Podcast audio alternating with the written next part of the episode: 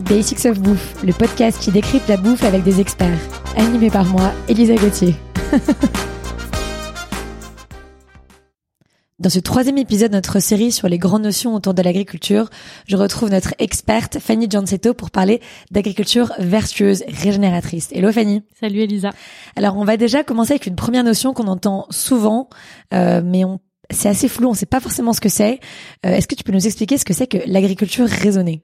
Alors l'agriculture raisonnée, ça n'existe pas. Tout bonnement, c'est un mot qui a été inventé par la FNSEA. Donc pour ceux qui ne savent pas ce que c'est que la FNSEA, la FNSEA c'est un syndicat agricole, c'est le syndicat de l'agriculture conventionnelle, de l'agriculture intensive, qui est encore majoritaire en France aujourd'hui, oui parce que on l'a pas dit dans les autres épisodes, mais malheureusement, la France est une terre d'agriculture intensive et une terre d'élevage intensif. J'entends souvent des gens qui me disent, mais moi, ma viande, je l'achète chez le boucher.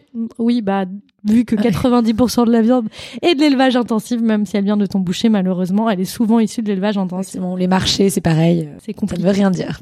Et donc, euh, ça, ça n'existe pas l'agriculture raisonnée dans le sens où bah, il n'y a pas un agriculteur qui se dirait pas raisonné. En fait, si tu lui poses la question, évidemment qu'il va dire qu'il est raisonné. Et, et, et, je pense que d'ailleurs, il n'y a aucun agriculteur qui traite par plaisir, qui met des pesticides et des engrais par, par plaisir. Et je pense qu'aujourd'hui, il y a une vraie souffrance de ce côté-là euh, dans le monde agricole. Donc voilà, juste ça ne veut rien dire. Il n'y a pas de cahier des charges derrière. Euh, euh, donc je peux pas te donner de définition de l'agriculture raisonnée en soi. Alors justement, dans les modes d'agriculture régénératrice, euh, on parle parfois de permaculture. Est-ce que tu peux nous expliquer ce que c'est? Ouais, la permaculture. Alors ça va être dans des un système d'agroécologie. Je pense qu'on peut un peu euh, euh, réunir ça sous l'agroécologie. La permaculture, c'est d'ailleurs plus qu'une agriculture. Hein, c'est une philosophie à la base. mais si on se limite à l'agriculture, l'idée c'est de travailler avec les différents êtres vivants et que chaque être vivant apporte quelque chose à un autre être vivant. Donc on peut prendre l'exemple par exemple des légumineuses les légumineuses, c'est en, agro en agronomie, pardon, une, vraiment extrêmement vertueux parce que c'est un engrais naturel. Donc, quand on met des, des pois, des pois chiches, des lentilles, elles, donnent naturellement de l'azote euh, dans le sol, qui évite de mettre des engrais. Et donc, ça va nourrir derrière, par exemple, du blé. Donc, vous avez euh, Philippe Guichard que je salue ici, euh, que, que j'aime beaucoup, qui fait des blés anciens. On n'a pas parlé de semences anciennes, mais autre sujet dans le dans le dans le sud de la France et qui qui, met avec ses blés euh, des légumineuses et du coup il se passe euh, complètement d'engrais. Donc ça, par exemple, c'est un exemple de permaculture. Donc ça va, on va parler de rotation des, des, des cultures. Euh, de ouais, c'est surtout vraiment mélanger les espèces. Ouais, mélanger les espèces pour qu'elles se nourrissent l'un l'autre. Par exemple, on va mettre bah, du basilic à côté de la tomate. Ça va éviter à ce que la tomate soit contaminée par des pucerons. C'est vraiment penser les écosystèmes ensemble. Super. Et l'agroforesterie, qu'est-ce que c'est? Alors l'agroforesterie, c'est assez génial et je pense que c'est une vraie révolution aujourd'hui. C'est euh, travailler avec la forêt. Euh, je ne sais pas si vous êtes déjà rendu compte de ça, mais la forêt, c'est un écosystème magique. On n'a jamais besoin d'arroser la forêt. Euh, normalement, la, la forêt n'est jamais sèche, mais malheureusement, avec aujourd'hui avec le changement climatique, ça peut arriver. Mais elle, elle, elle est un écosystème qui s'auto-nourrit naturellement. Donc l'idée, c'est de reproduire ça dans l'agriculture.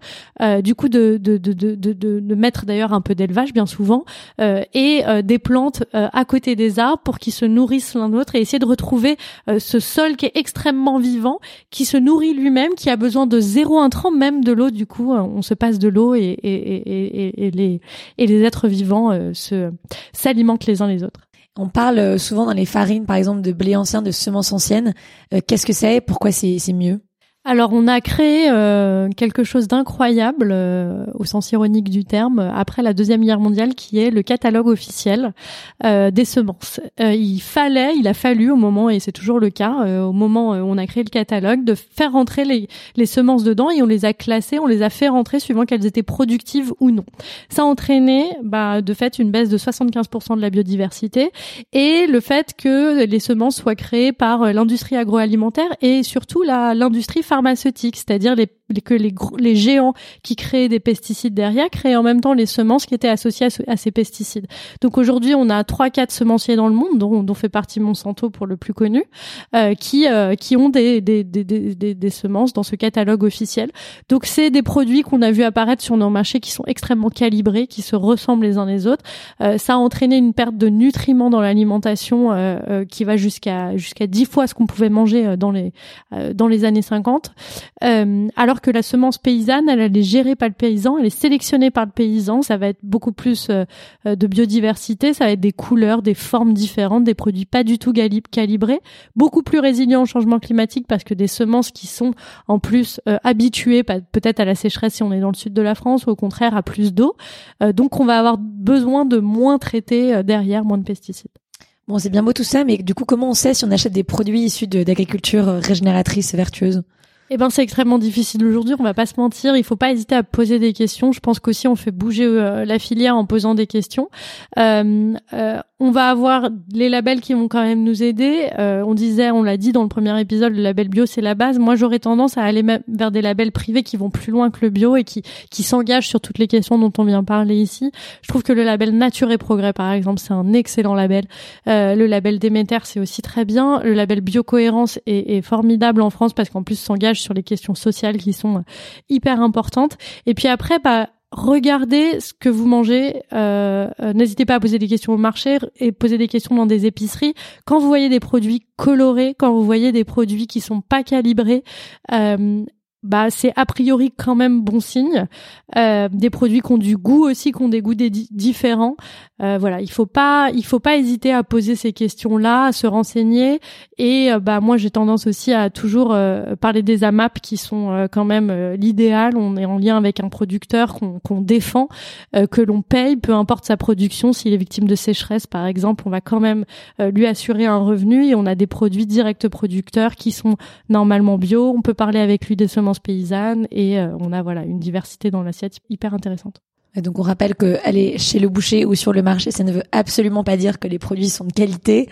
Mieux vaut aller dans des endroits où on sait que les, les produits sont issus d'agriculture euh, régénératrice. Il y en a beaucoup, euh, notamment à Paris. Là, on enregistre à Paris, mais Terroir d'avenir, le Zingam, ce genre d'endroits, ils sont un petit peu dispersés partout, donc ça se trouve plutôt facilement. Terroir d'avenir fait un fait un vrai et le Zingam aussi fait font de gros efforts, notamment sur les semences paysannes. Super. Euh, merci beaucoup Fanny et on se retrouve la semaine prochaine pour parler de saisonnalité et de locavorisme. Merci Elisa. Merci à tous d'avoir écouté cet épisode, j'espère qu'il vous a plu. Retrouvez-moi autour d'un café à mon restaurant kiosque KIOSK, rdvo kiosque sur Instagram, à lundi prochain pour un nouvel épisode de Basics of Bouffe.